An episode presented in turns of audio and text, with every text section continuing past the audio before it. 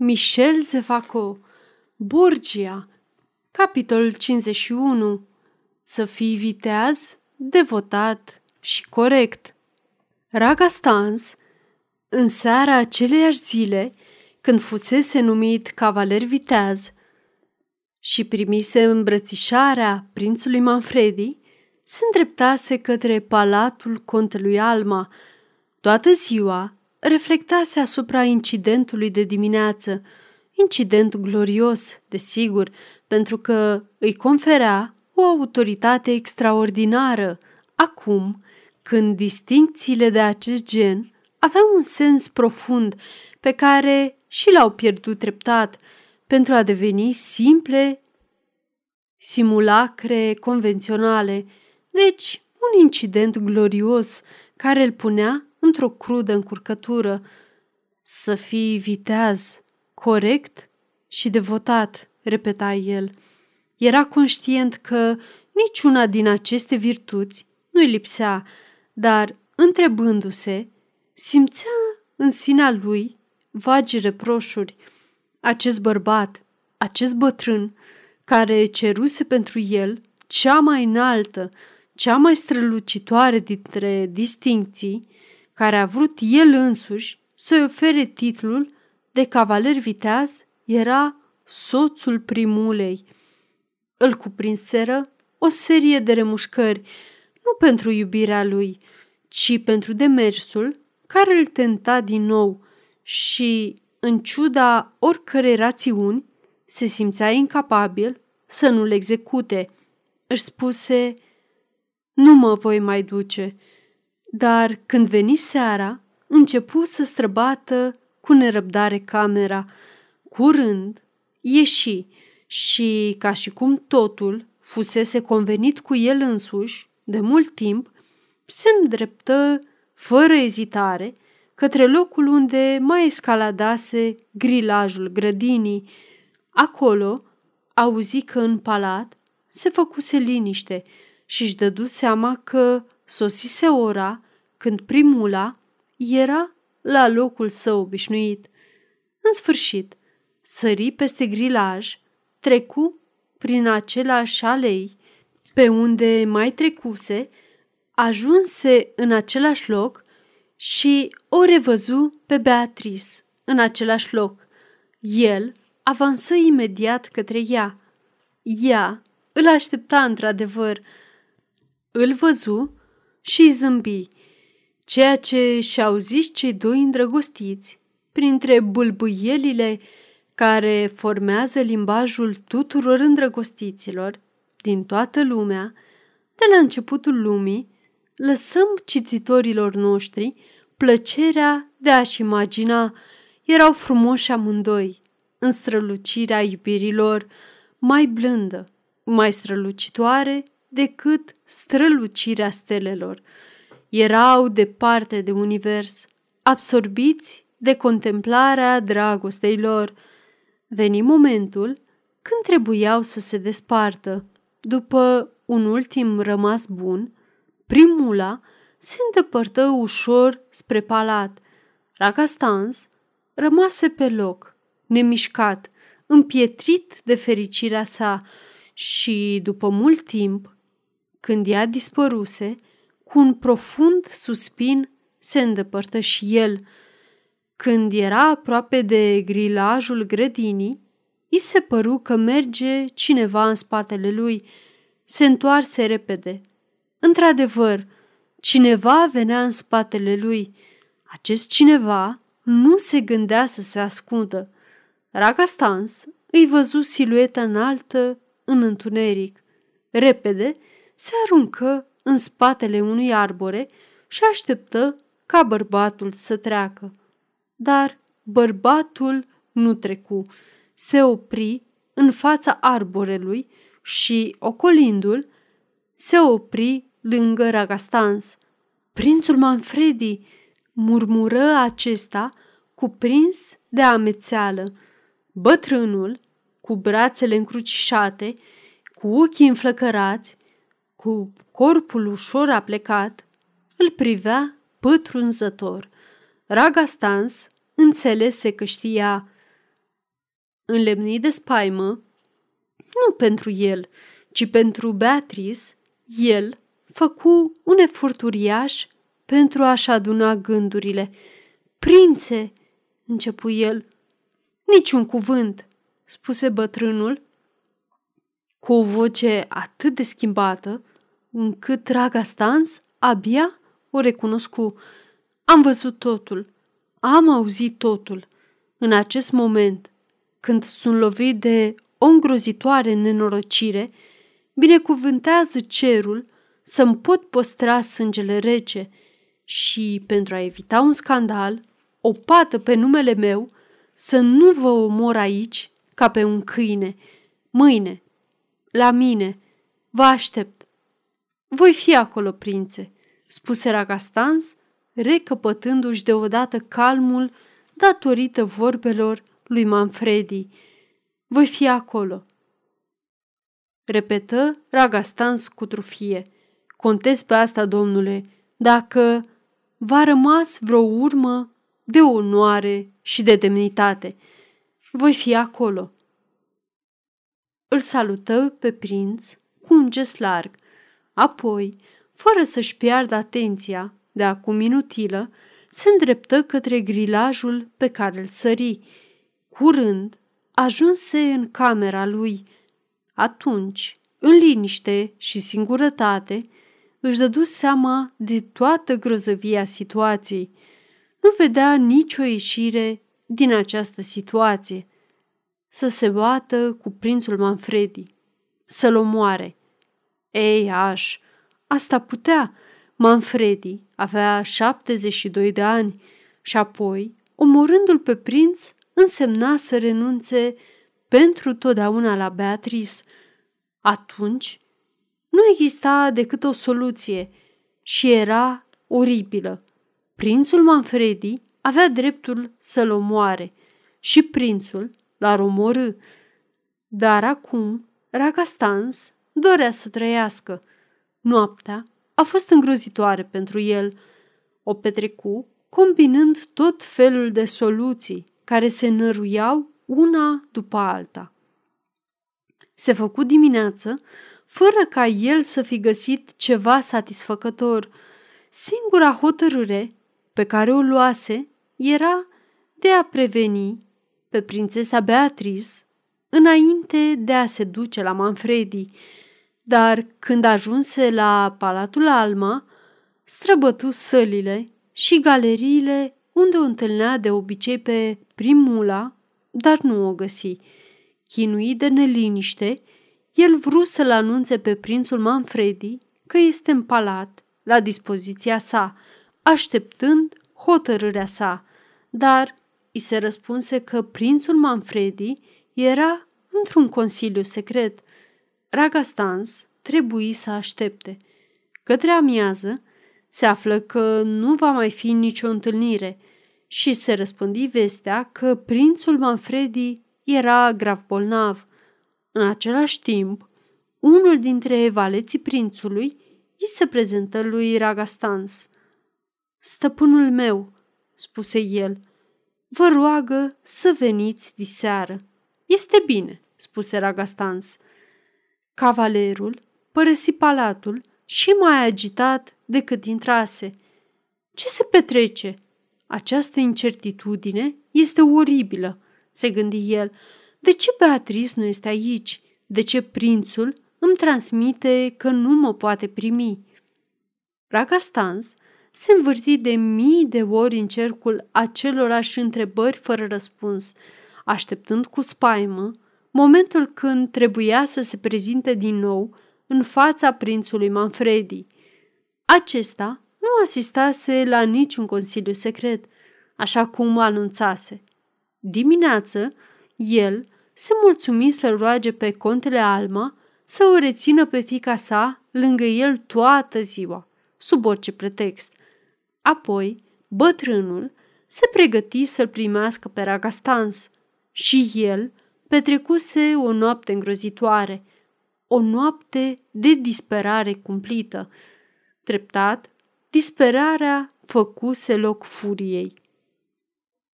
Printr-un fenomen natural, de acțiune reflexă, el, care suportase prima lovitură a catastrofei cu un calm stoic și sălbatic, simțea acum cum crește revolta în el și refulează în alte sentimente până la limitele furiei, când mintea se răstoarnă, sufletul se strică, omul devine incapabil să mai raționeze și cade pradă actului criminal.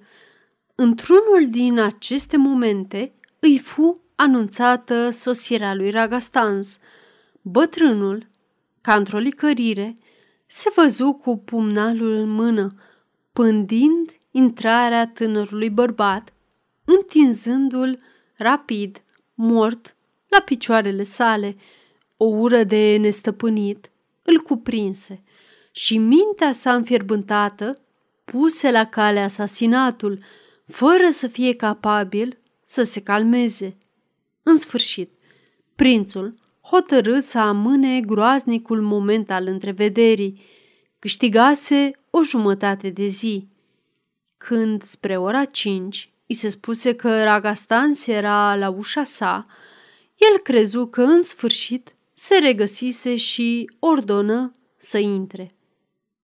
După numai un moment, cei doi bărbați erau față în față, în picioare, la un pas unul de celălalt. Se priveau cu o curiozitate bolnăvicioasă, ca și cum nu s-ar fi văzut niciodată. Ragastans, foarte calm, rece, aștepta. Manfredi, în acel moment, simțea neliniștea fierbând în el, acea furie îngrozitoare care poate urma să facă din el un asasin sau un laș. El vedea că Ragastans, împietrit în imobilitatea sa, era decis să nu se apere. Aceste zece minute fură îngrozitoare. Ragastans simțea o sudoare rece picurându-i prin păr.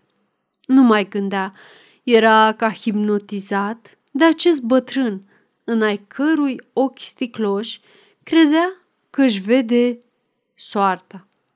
Se așteptase la reproșuri, la o luptă, această privire tristă, această mască palidă sub care ghicea o furtună, îi provoca uimire și spaimă.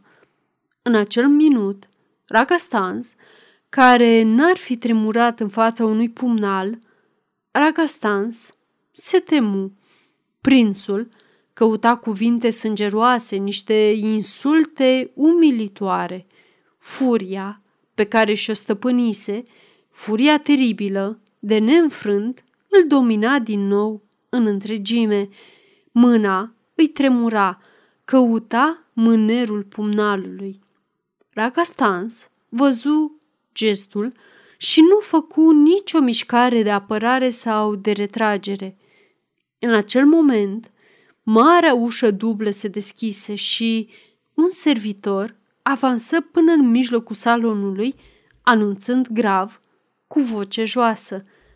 Crainicii de armată și ofițerii cu solie din partea monseniorului Cezar, duce de Valentinoa, duce de Grandie, comandant suprem al armatei, aduc propuneri pacifiste ale nobilului lor stăpân. Ragastans nu făcu niciun gest, poate nici nu înțelesese. Văzu doar mâna prințului care recădea. Îl văzu ridicându-și capul și aruncând o privire de om nebun. Îi urmări acea privire și văzu că ușa batantă era deschisă. Marea galerie era plină cu ofițeri și seniori. Lângă ușă, trei crainici îi anunțau pe următorii trei ofițeri ai armatei lui Cezar în haine de campanie care intrară în salon. Apoi ușa se închise. Ragastans văzut toată această scenă ca într-un vis. Crainicii erau deja aranjați lângă ușă. Ofițerii, cu solia, Lăsându-și suita în galerie, se apropiară de prințul Manfredi și i se aplecară adânc. Ce doriți, domnilor?" întrebă prințul cu o voce aspră și spartă, în timp ce privirea lui nu-l părăsea pe Ragastans. Domnule, spuse atunci solul, noi, ofițeri ai armatei monseniorului Cezar, stăpânul nostru, venim din partea sa, cu toată onoarea și buna credință, să vă facem o propunere de pace. Prințul Manfredi, palid, cu dinții strânși, făcu un semn cu capul. Iată propunerea pe care dumneavoastră, comandant suprem al armatei aliaților, o veți aprecia cu toată înțelepciunea și spiritul de dreptate pe care întreaga Italie le recunoaște în dumneavoastră. Monseniorul Cezar Borgia crede că deja s-a vărsat prea mult sânge și că a venit ora când neînțelegerile interne care macină nefericita Italie trebuie să dispară. El renunță la orice pretenție asupra comitatului Montefort. Se angajează să-și ducă armata pe pământul Romei. Se angajează, de asemenea, să nu mai pornească niciodată cu armate contra Montefortului. Se angajează să restaureze unele din principatele care au dispărut, mai ales al vostru, domnule, cu toate drepturile, privilegiile, prerogativele pe care le avea înainte. Manfredi asculta cu uimire aceste oferte extraordinare. În schimbul acestor avantaje, continuă ofițerul, Monseniorul Cezar cere doar ca armatele voastre să fie trimise la vetrele lor. Ca dovadă a bunei sale credințe, el vă va oferi 12 ostatici dintre seniorii din anturajul lui. Ca dovadă a bunei credințe a aliaților, el cere, așa cum este corect, să îi se predea un ostatic și el se mulțumește cu unul singur. Suntem însărcinați să-l desemnăm pe acest ostatic. Desemnați-l, spuse scurt prințul, pentru a da întreaga măsură a bunelor sale intenții, stăpânul nostru n-a vrut să aleagă pe unul dintre seniorii pe care îi iubiți. El se mulțumește cu unul dintre ofițerii care nici nu este din această țară și pe care abia îl cunoașteți. Este cel pe care îl numim Cavalerul de Ragastans. Asta am avut de spus, domnule, ce răspuns să-i duc ilustrului nostru capitan, pe care am avut onoarea să-l reprezentăm aici? Prințul Manfredi fu scuturat de un lung fior, îl privi pe Ragastans. Acesta își încrucișase brațele. Ochii săi străluceau cu o brăznicie voită, sfidători, aroganți, cercetători, plimbându-se de la prințul Manfredi la soli. O bucurie teribilă îl agită pe bătrânul Manfredi. Putea să se răzbune. O răzbunare îngrozitoare, așa cum el n-ar fi putut să-și imagineze.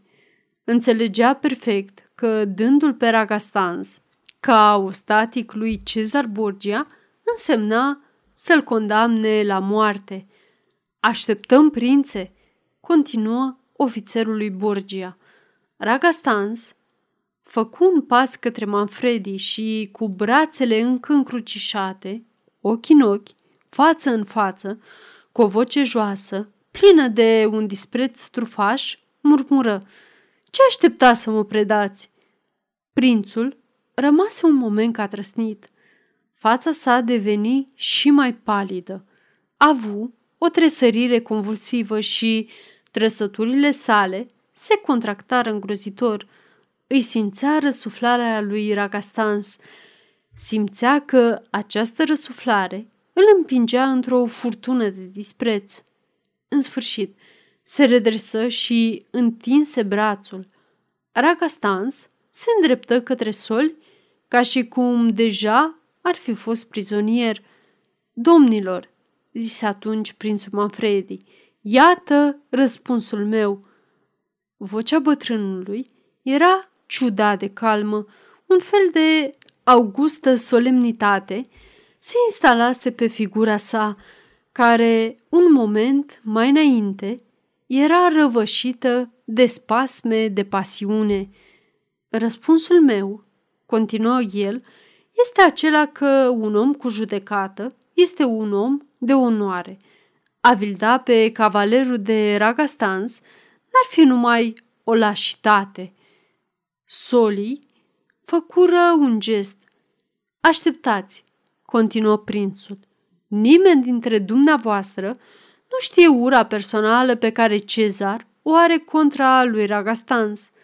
A venit și am propune mie, cavaler al ordinului vitejilor, să predau un dușman dușmanului său de moarte, înseamnă a mă jigni grav și am impresia domnilor că acceptând astfel de misiuni josnice, vă dovediți nedemni de a purta sabia. Prințe, îl întrerupse ofițerul cu trufie.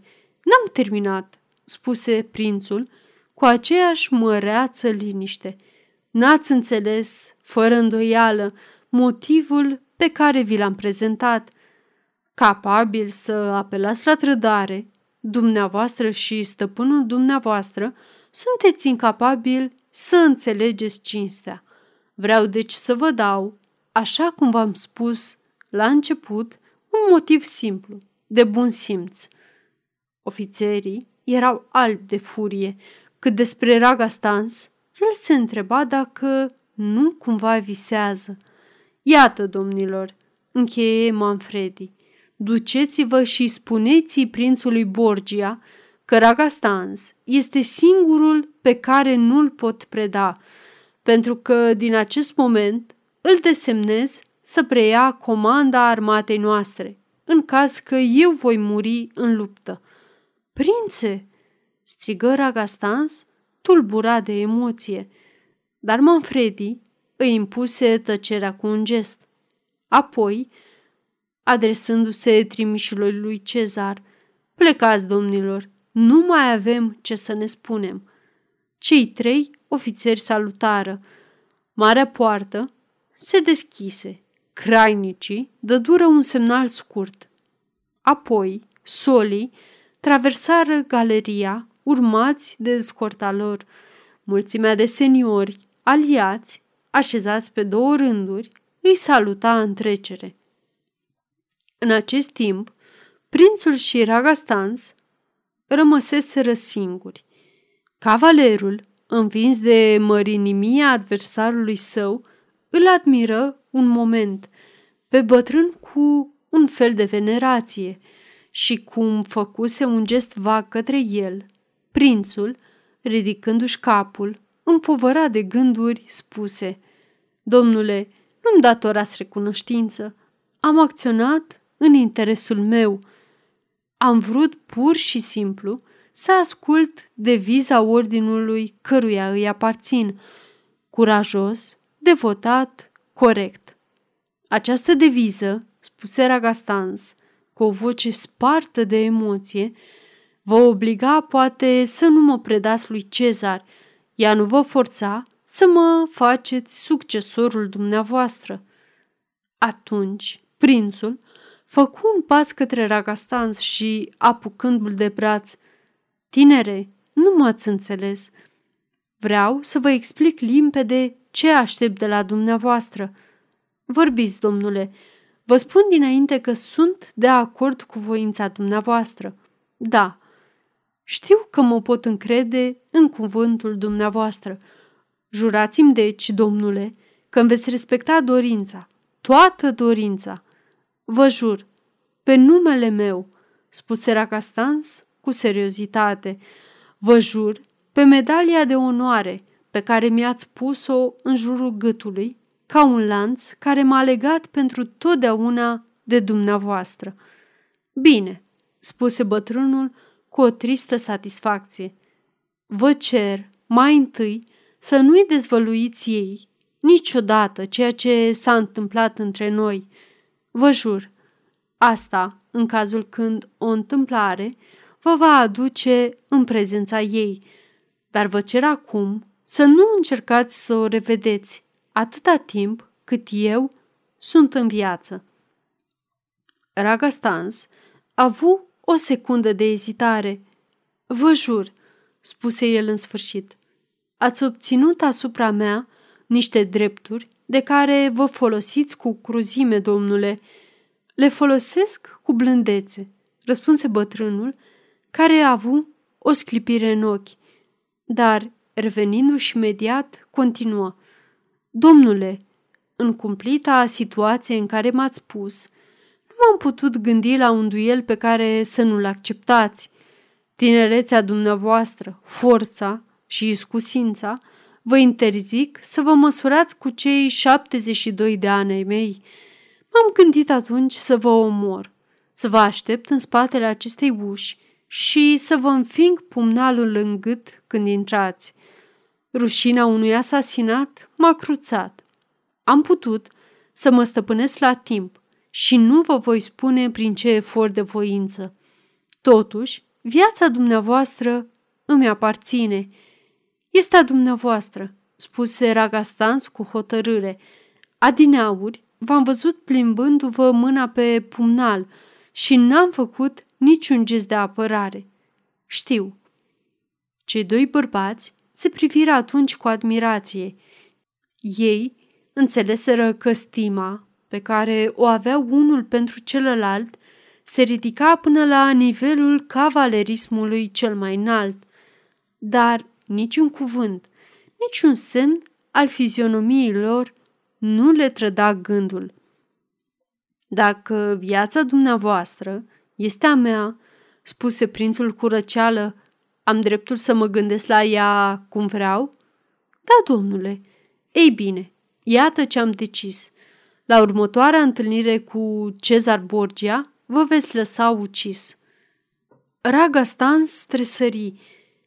El a avut o revoltă instinctivă, dar văzu surâsul amar care se schița pe buzele palide ale lui Manfredi. El înțelese că îl va decepționa și răspunse. Mă voi lăsa ucis. Pătrunul Manfredi a avut o privire de admirație pentru bărbatul care, pe un ton simplu, dădea un răspuns formidabil. Am cuvântul dumneavoastră, spuse el. Ragastans făcu un semn cu capul. Haideți, continuă prințul întinzând ușor brațul. Haideți! Sunteți demn de mine, domnule. Acum nu vă mai zic. Să fii viteaz, să fii devotat, să fii corect. Acum spun, tu ești viteaz, tu ești devotat, tu ești corect. Raga Stans îl salută adânc pe bătrân și încet ieși.